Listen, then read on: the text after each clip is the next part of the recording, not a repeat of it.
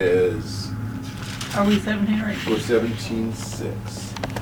Job is uh, feeling like everything's against him, um, and just uh, down. And the friends, they've been more hi- hindrance than help. Uh, he says, "He who informs against friends for a share of the spoil, the eyes of his children also will languish." You know, he's accusing his friends basically of turning against him to try to, you know, seize his property. and he says, you know, you're going to get it. Uh, so he continues just, uh, you know, describing how he feels and how bad things are. And it is probably helpful for us to feel with him kind of how, you know, tragic this is. So uh, somebody read 6 to 16. But he is maybe a byword of the people, and I am one in whom men spit. My eye has also grown dim because of grief, and all my members are as the shadow. The upright shall be appalled at this, and the innocent shall stir up himself against the God, godless. Nevertheless, the righteous shall hold to his way, and he who has clean hands shall grow stronger and stronger. But come again, all of you now, for I do not find a wise man among you. My days are past, my plans are torn apart, even the wishes of my heart. They make night into day, saying, The light is near in the presence of darkness. If I look for Sheol as my home, I make my bed in the darkness. If you, if I call to the pit, you are my father. To the worm, my mother, and my sisters. Where now is my hope? And who regards my hope? Will they go down with me to Sheol? Shall we together go down into the dust? So look at 6. Do you see what he's saying? You know, he's kind of like a living proverb. Like people are telling their children, don't be like Job. You know, you don't want to you don't want to face what he's facing. You know, so it's kind of like uh, you know, oh, you're as great a sinner as Job, kind of a thing. I'm I'm one at, at whom men spit. You know, they just have contempt for him. You know, we tend to do that a little bit, feel that way with somebody who's who's really disfigured. You know, it's kind of repulsive and and so and because they think that suffering is a result of sin, then for Henry suffering this grossly must mean he's a really bad character. Uh, can you imagine enduring that? Uh, what's happened to his eye? His eyes grown dim because of grief. Which means, Can't, Crying a lot? can't Yeah. see. yeah, I think he The tears? p- pretty much cried his eyes out. I think that's the idea.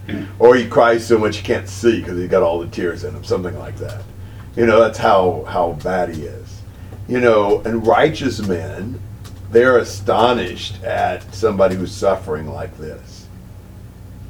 So, I mean, these are kind of the social stigma that he's facing. Nevertheless, in verse 9, he says, The righteous will hold to his way, and he who has clean hands will grow stronger and stronger. I mean, he is determined to maintain his integrity. He is not going to admit to something he hasn't done. He knows he's right. He knows he doesn't deserve it. I mean, he goes, you know, he's had his down moments where he's been more down in that. But for the most part, he's continued to assert that he doesn't deserve this. And uh, he challenges them a little bit. He says, I don't find a wise man among you, you know. you sure haven't helped much. You know, if you for all your vaunted wisdom, you sure don't have much to say that's worthwhile. Um, you know, all his plans are torn apart. You know, he's like losing hope. He feels defeated. You know, they may try to cheer him up and say, uh, the light is near. Uh, they, they try to say everything's okay. Don't don't take it so hard, Job. It's okay, you know. But they don't know what he's going through. They don't really understand his suffering.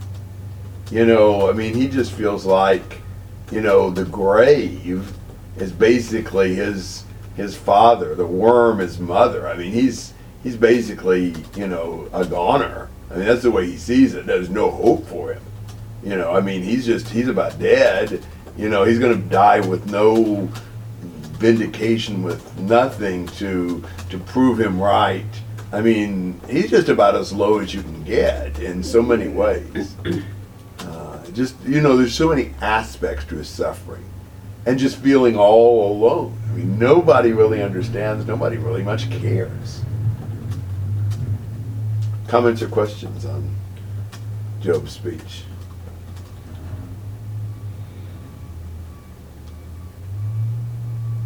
Kind of sad. Yeah, it is. True. And, you know, you would think that might call for some sympathy and compassion. That doesn't seem to be the uh, general reaction. So, uh, Bildad's number two speech, 18 1 to 4. Then Bildad the Shuhite responded, How long will you hunt for words? Show understanding and then we can talk. Why are we regarded as beasts, as stupid in your eyes? Or you who tear yourself in your anger? For your sake is the earth to be abandoned or the rock to be moved from its place? So he really doesn't like what Job's saying. You know, he doesn't feel like Job is saying anything intelligent. And he's offended by what Job said about him. He says, you know, why are we regarded as beasts, as stupid in your eyes? You know, it, it bothers him that Job is uh, saying things like, I don't find a wise man among you. You know, he sort of has his pride hurt by that. Um, and and he's really pretty upset with, with Job. You know, they are so upset by Job that it really makes you wonder if what Job is saying isn't troubling to them. It makes them feel insecure about this belief, this confidence they have that all suffering is a result of sin. You know, I wouldn't think they'd have to be this belligerent if they were so sure they were right. And Job has, from time to time, punctured some holes in their case. So, I don't know. Um, he says, Oh, you who tear yourself in your anger, for your sake is the earth to be abandoned or the rock to be moved from its place. You know, it, it, is do we have to just alter reality, you know, for your sake? I mean, you know, the earth has to be have to be you know reorganized. Does the universe have to be re- redesigned just to fit your ideas? You know, just to make an exception in your case. You know, is that what you're saying? Are we just going to have to, uh, you know, leave the abandon the earth? They're going to have to to move the rock. I mean, it's like, you know, Job is by what he's saying. You'd have to just destroy the whole doctrinal foundation of the friends. You know, piety pays and the wicked suffer. And so, you know, we're going to have to just turn all that on its head just to accommodate you, Job. And that may explain to you why they're so upset. I mean, if Job's right, then their whole house of cards comes tumbling down. This whole thesis that they operate on, that they base everything on, that, you know, righteousness pays and, and wickedness, you know, suffers. I mean, it's it's kind of hanging on by a thread right here. If Job's right, then then this calls for a major reevaluation of their whole, you know, theory. So to them, this is pretty consequential. It's always bad when the facts get in the, way of what you believe. What was Bildad saying in his first speech? Well, was it? he was pretty gruff. I mean, uh, you know, he he's calls him a windbag and says if your son sinned against him, then he just he delivered him to the power of their transgression. He's not the one that built it up and said, I'm, I'm gonna, I'm gonna That's this. that's Eliphaz, Okay, who had the big revelation. that, yeah. But yeah, but, uh, really Eliphaz, uh, he's a little more theatrical. Bildad and Zophar are a little more boring. Tend to say the same thing over and over again. Harder. For, I can distinguish Eliphaz. Bildad and Zophar kind of run together for me. Who do you think's the harshest? Well, depends on which speech. By the last speech, Eliphaz. Oh, But at this point, probably Bildad has been.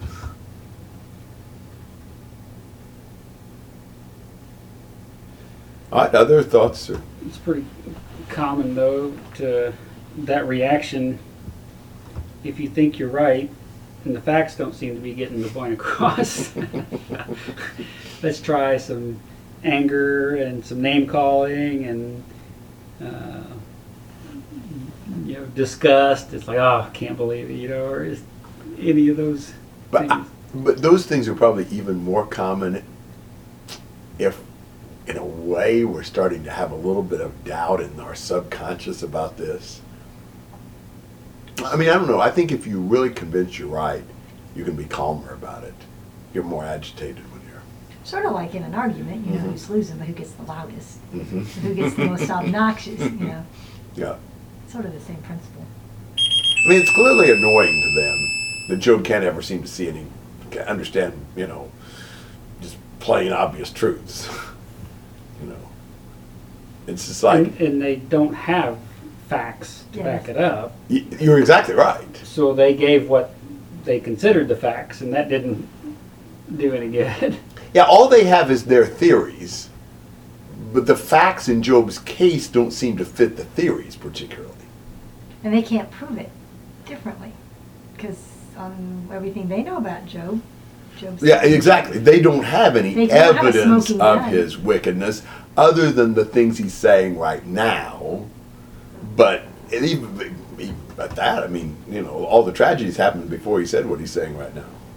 And that's where Eliphaz in the last speech, he'll just invent a whole bunch of stuff. He'll accuse him of every wicked sin of the book with no evidence whatsoever. You know, you're suffering a lot, therefore you committed adultery. You, you know, did this, you did this, you did this. It's like, how do you know? Well, you're suffering. So that just really stinks. Hmm. But you know, aren't we? I mean, how do we react when somebody starts really using some arguments against our confident belief and we don't know how to deal with the arguments? You know, that, that that's a challenge to us. Good morning. You can sit on the couch. Yeah, you Guess can so. move up. Yeah. So we're in 18. Uh, w- wonderful. Hi, Erin. Hello. How are you doing today? Uh, better. I still stayed in bed all day though. That always helps. yeah, watch movies and things like that. So Other thoughts? Eighteen. Ready for 18. Five. We just looked at, I mean, Job was just really down. You know, feels alone and just really uh, challenging. And Bildad is frustrated with him. You know, he feels like Job is just trying to say the whole universe, the whole the whole order of things has to be just whole completely restructured just to fit him. You know, I mean, uh, the the earth gonna have to be moved just just for you, Joe. It's always it's always disconcerting. You know, I mean, even in our Bible understanding, if somebody starts picking some holes in our belief, and like, you mean I've got to go back through and completely revise my thinking? You know, that's kind of annoying. We don't want to think that. You know, I've got to be right. You know, it's got to be here somewhere. And, and then the other, the, the next step is to exaggerate that to the point that, oh, you got to abandon the earth. You know? Right, right, right. Wasn't quite that significant. yeah. yeah, that's a good point. So yeah, your your theory can't be right because that would lead to Yeah, yeah, that's right. Yeah, abandoning the earth. yeah. If you're right, then you know everything else is wrong. Yeah, we, we do tend to do that. We tend to over exaggerate the consequences if the other side is right. We're just not very objective when we're in an argument. You know, I mean, I think it was Dad that used to say you'd argue even if you knew you were right and uh, or knew you were wrong. And and you know, I mean, I think that that is, you know, sometimes we get We're there. prideful. We don't want to be. That's right. Yeah. All right. Well, the rest of uh, Bildad, um, he uh, basically, um, you know, he's going to he's going to title this at the end. Might be good to know the title before we read it. In 21, surely such are the dwellings of the wicked. This is the place of him who does not know God. So here's his uh, speech on the dwellings of the wicked, 5 to 21.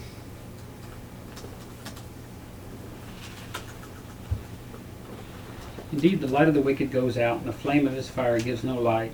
The light in his tent is darkened, and his lamp goes out above him. His vigorous stride is shortened, and his own scheme brings him down. For he is thrown into the net by his own feet, and he steps on the webbing. A snare seizes him by the heel, and a trap snaps shut on him. A noose for him is hidden in the ground, and a trap for him on the path. All around, terrors frighten him and harry him at every step. His strength is fan- and calamity is ready at his side. His skin is devoured by disease. The firstborn of death devours his limbs. He is torn from the security of his tent, and they march him before the king of terrors. There dwells in his tent nothing of his. Brimstone is scattered on his habitation. His roots are dried below, and his branch is cut off above. Memory of him perishes from the earth, and he has no more, and he has no name abroad. He is driven from light into darkness and chased from the inhabited world. He has no offspring or posterity among his people, nor any survivor where he sojourned. Those in the west are appalled at his fate, and those in the east are seized with horror. Surely such are the dwellings of the wicked, and this is the place of him who does not know God. All right. Well, Bildad, for him, the fate of the wicked is absolutely certain. And, uh, you know, it's interesting. I mean, as he describes all the terrible calamities that come upon the wicked, did you notice what he didn't mention? Something that you would think, if you're going to talk about calamities on the wicked, you would definitely uh, be thinking about mentioning. Like the most important thing you could ever mention. Yes. Even more important than that.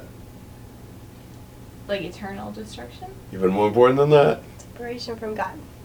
God. You see, you're talking about the Lord here. No, this almost for for for these That friends. was too obvious. Yes, I know. Uh, for these friends, I'm not sure how much God enters into this. This is almost like a mechanical cause and effect. This is just what happens to the wicked. It's not so much God is chastening, God is punishing. This is just what happens. This is just the order of things. This is the way things work in the universe. I think they might almost see this as a self-regulating mechanism. I mean, we would bring the Lord into those things and speak about how the Lord's going to do this and the Lord's going to do that. But but really the friends and particularly here in this speech, he does not do that. But he describes how it is for the wicked. What happens to the wicked in 5 and 6? Light goes out. That's it. Find that expression in one form or another several times in Proverbs. But everything goes dark, the lights are extinguished. And then it doesn't take long to figure out uh, what he's talking about in 7 through 11. Um, nearly every phrase of that talks about what?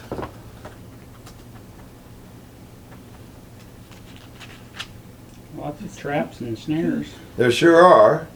And who set them? His own. yeah, he's he ends up uh, being caught in his own scheme. you know, God causes him, but he doesn't say God.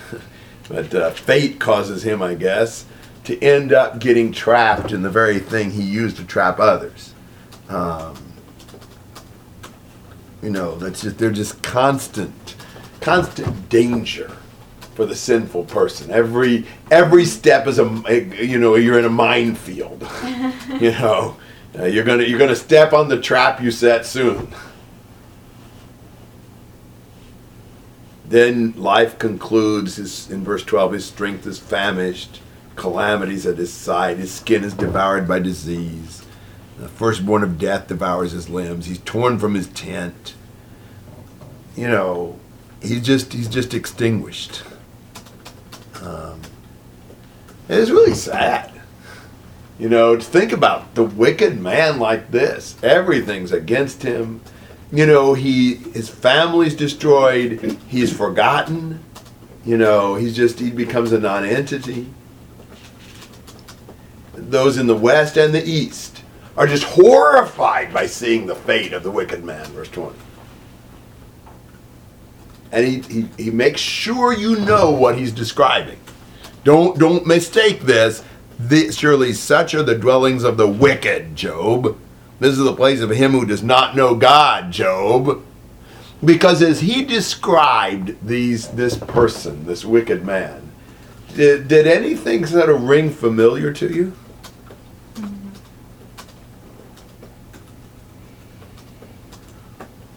What all would there be in this speech that uh, has an eerie resemblance to uh, someone else we know in this book? I was thinking like their offspring and they don't have any descendants. Yes, that that we, does that to describe anybody we know? That's verse uh, 19. What else? Consuming the parts of his skin. Yeah, what about verse 13? His skin is devoured by disease. Firstborn of death devours his limbs. Man, look around. Anybody fit that description? Hint, hint, Job. And also that nothing that they own stays with them, like verse 15. Yes. And there dwells in his tent nothing of his. He doesn't have anything left. Uh, remember that day, Job? How about verse 20? Those in the west, those in the east are just horrified when they see the wicked man. Well, what happened when people saw Job? You know, isn't it interesting? It almost looks like Job was sitting for the portrait when he he penned the uh, picture of the wicked person. These are the dwellings of the wicked. He wants to make sure Job realizes when I'm describing this is the wicked man, Job.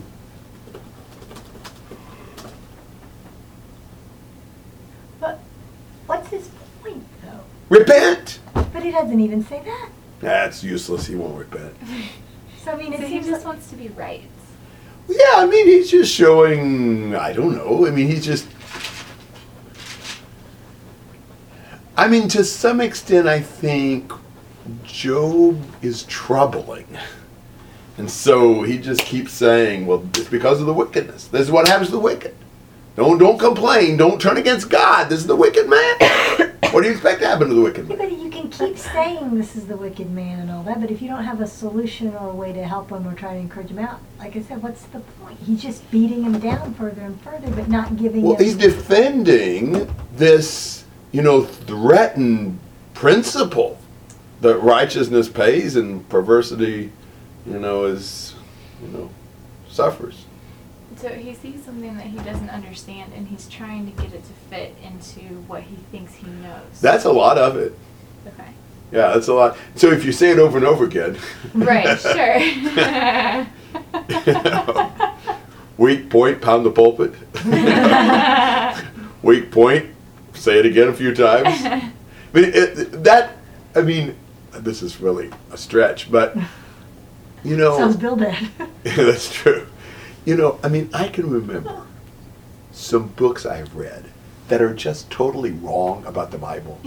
I remember, for example, this, you know, probably very obsolete book by now, but years ago it was in vogue. A book by the student preacher James Bales, uh, Not Under Bondage.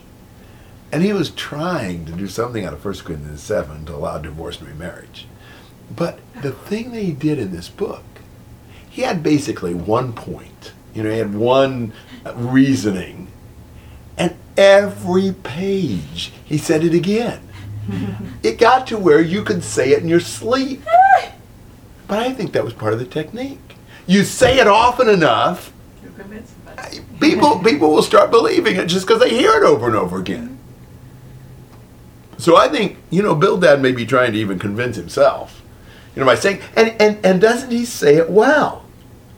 You know, I mean, you must admit what he lacks in insight, he compensates for in eloquence. These guys are picturesque. Mm-hmm.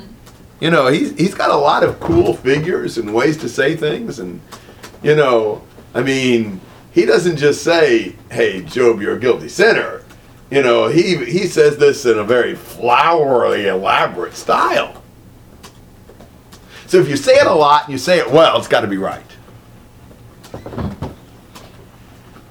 And he, he argues in a circle, and it just, he switches which side of the circle he uses too. You know, you're evil because you're suffering, and you're suffering because you're evil. Yes. And some one time he says one, another time he says the other. Well, see, they both prove each other. That's right.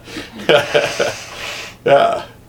we do that. I mean, you know, there's some logical fallacies that you you certainly see in other people, but you know, how often do we do the same thing?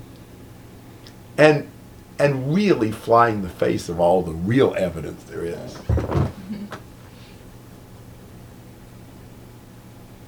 You know, I mean, when whenever your belief conflicts with the facts, you might want to re-examine your belief. Other thoughts here on uh, 18? Yeah, they couldn't consider anything else. There couldn't be any other possibility. Their mind was already made up. Absolutely. it's like when, uh, when they accused Jesus that you know nobody but God can forgive sins.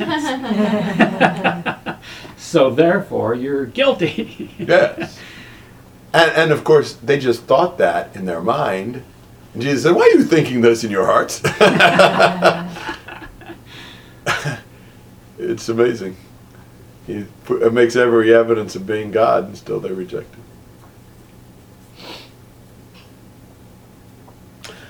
Well, Job uh, never takes things without a speech, so uh, we're back to him, 19 verses 1 to 6.